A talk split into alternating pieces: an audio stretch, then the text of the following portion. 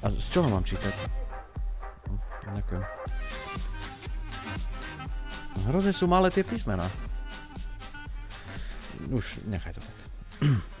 Máme za sebou ťažký rok. Pre koronu sme skončili v domácom väzení, ale pre korupciu sa mnohí dostali do skutočného väzenia. Znamená to, že už bude dobre? Že je to celé na dobrej ceste? Koľko korupcie môžeme očakávať v novom roku 2021? To je prvá téma prvej časti nášho podcastu a odpovede budem hľadať u riaditeľky nadácie Zastavme korupciu Zuzany Petkovej. Zuzka, vitaj. Ahoj, ďakujem za pozvanie. Zuzka, ty pracuješ v nadácii Zastavme korupciu a po minulom roku, po všetkých tých zatýkaniach, čo sme zažili, uh, budeš mať ešte čo robiť?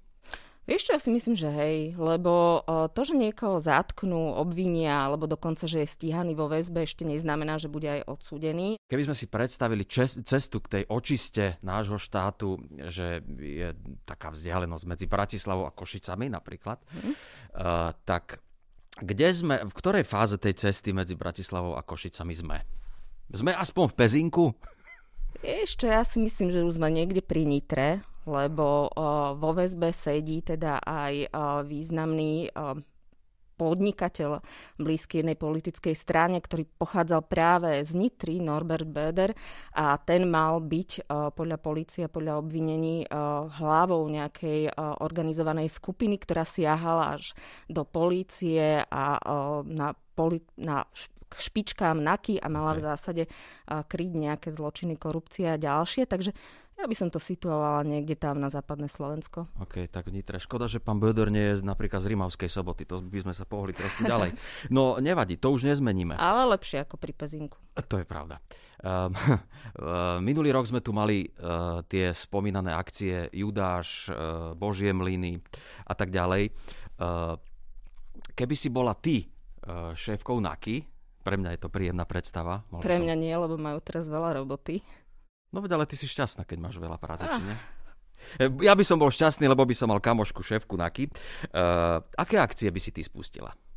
No, vieš čo, je to ťažké konkurovať vlastne PR oddeleniu policie, lebo tie názvy sú fakt super.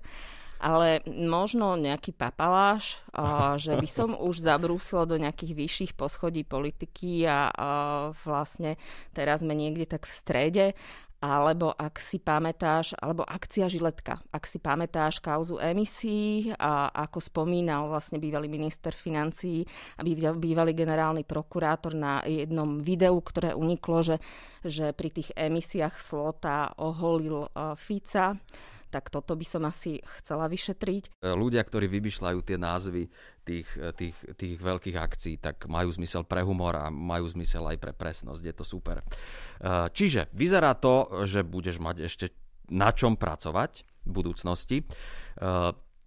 Mňa by zaujímalo, že od čoho bude, bude záležať, koľko sa toho v tomto roku ešte nakradne a či sa, či sa bude ešte stále podvádzať aj v nasledujúcom novom roku. Uh-huh. Vieš, veľmi dôležité uh, bude, kto bude špeciálny prokurátor, kto bude policajný prezident, to znamená voľba špeciálneho prokurátora, voľba uh, policajného prezidenta. A tiež vlastne táto vládna uh, koalícia ohlasuje takú reformu v štátnom nakupovaní, vo verejnom obstarávaní.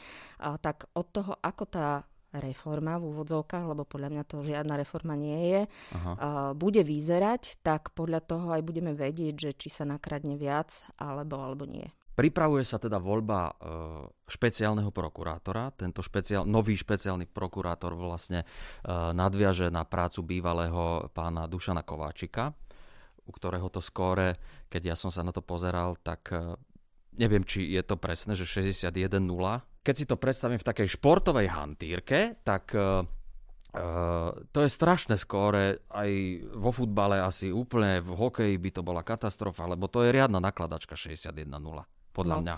To áno, je to udivujúce číslo. Keby si chcel, tak sa ti to nepodarí. To, to, to, to, to by som musel byť. Bez, bez hráčov môj tým by musel byť vlastne. Dobre. Na čom bude podľa teba e, pracovať nový e, špeciálny prokurátor? No, Podľa mňa by si mal vybrať také tie najväčšie kauzy a vlastne dotiahnuť ich te, pre ten súd a ukázať takú, možno aj svojim podriadeným takú demoverziu, ako sa to robí, ako sa uh, stíhajú tí najväčší korupčníci. A tiež ho podľa mňa čaká aj taká reforma vlastne tej prokuratúry, lebo tí prokurátori majú teraz hrozne veľa roboty a v zásade ani nestíhajú. Čo majú na starosti prokuratúry, eh, prokuratúry ktorí pracujú na úrade špeciálnej prokuratúry? No, spomínali sme korupciu, spomínali sme úkladné vraždy, teda organizovaný ano. zločin, potom je to terorizmus, extrémizmus a, a nakoniec sú to finančné podvody, podvody s DPH, s daňami a podvody s eurofondami.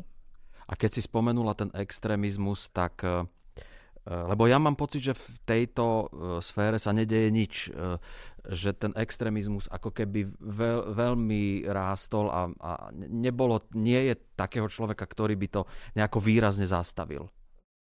No, vo všeobecnosti máš pravdu, ale práve na, o, čo sa týka toho stíhania tých jednotlivých páchateľov, Aha. O, tak o, jedným z prokurátorov tej špeciálnej prokuratúry je Tomáš Hons, ktorému sa podarilo stíhať za trestné činy extrémizmu už Kotlebovcov, alebo aj napríklad Roberta Fica za schváľovanie týchto trestných činov, hoci potom vlastne bolo to obvinenie zastavené, zastavené mhm. zrušené.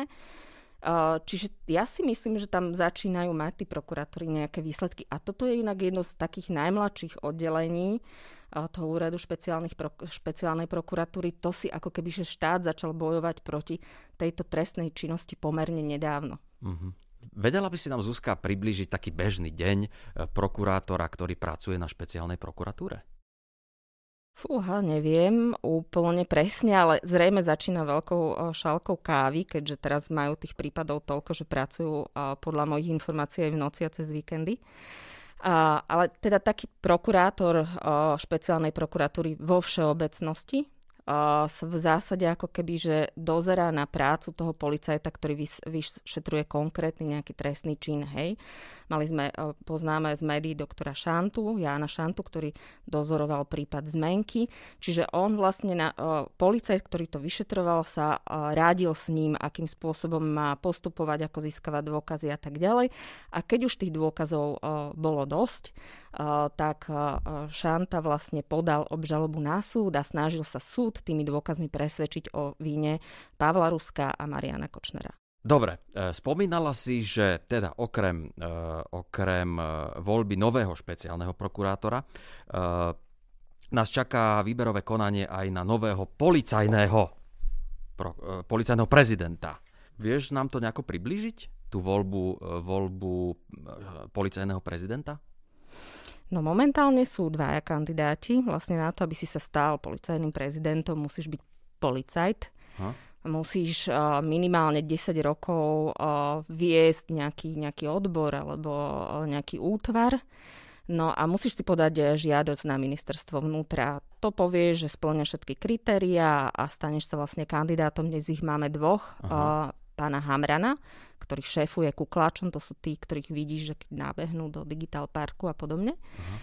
A máme, uh, máme súčasného policajného prezidenta Petra Kovažíka, ktorý tiež kandiduje. Uh-huh.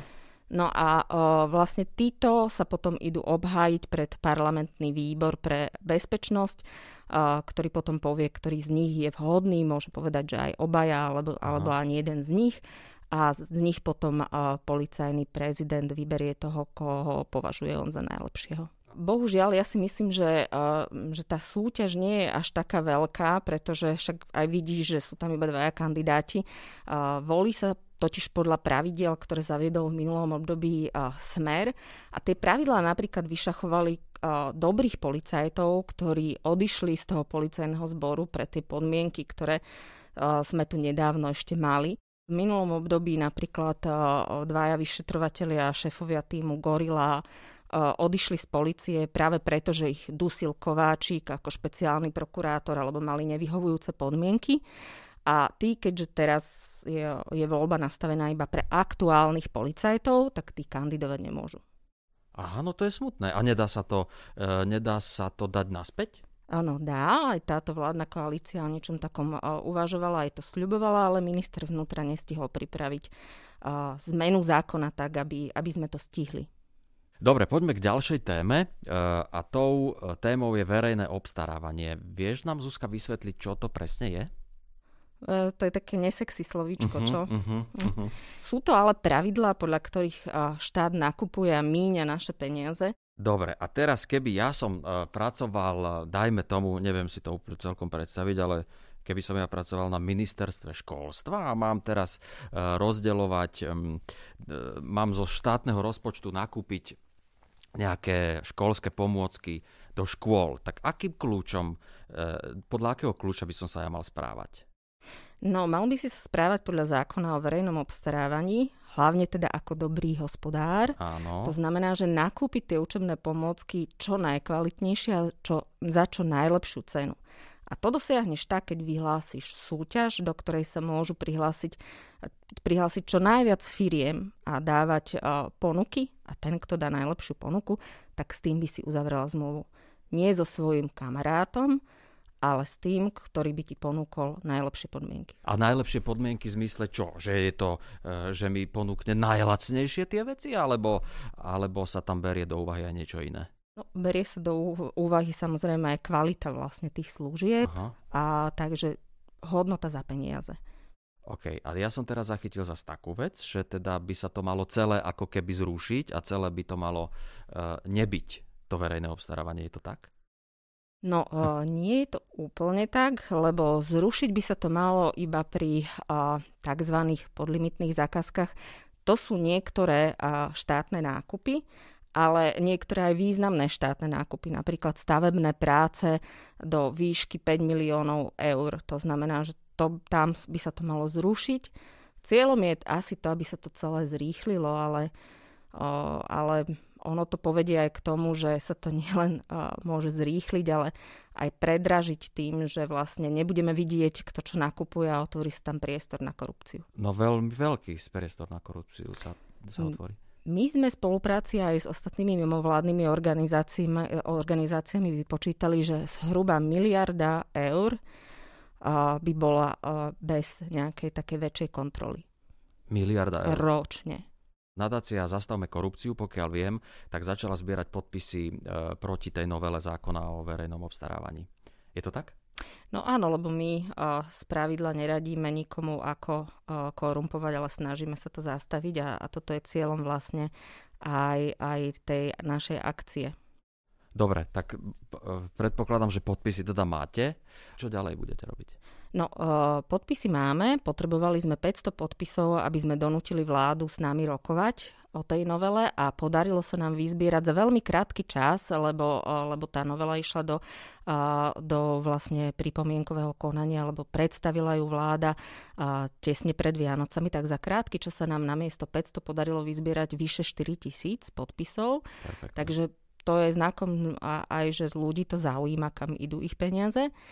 No a to, že tie podpisy máme, znamená, že vlastne vláda bude musieť o, o našej kritike s nami rokovať a, a ja dúfam, že sa nám podarí presvedčiť a, niektorých členov vlády, aby, aby tá, ten zákon neprešiel v takej podobe, ako je navrhovaný ja osobne vám budem držať palce v nadácii Zastavme korupciu, aby teda bolo čo najviac ľudí, ktorý, ktorým bude záležať na tom, aby tu bolo fajn a aby sme sa uh, z tej Nitry uh, pohli aspoň do tej Rímavskej soboty, alebo máš nejaké iné mesto, Suzy? Ktoré... Čiera nad Tisou, dajme si takú ambíciu do roku 2022.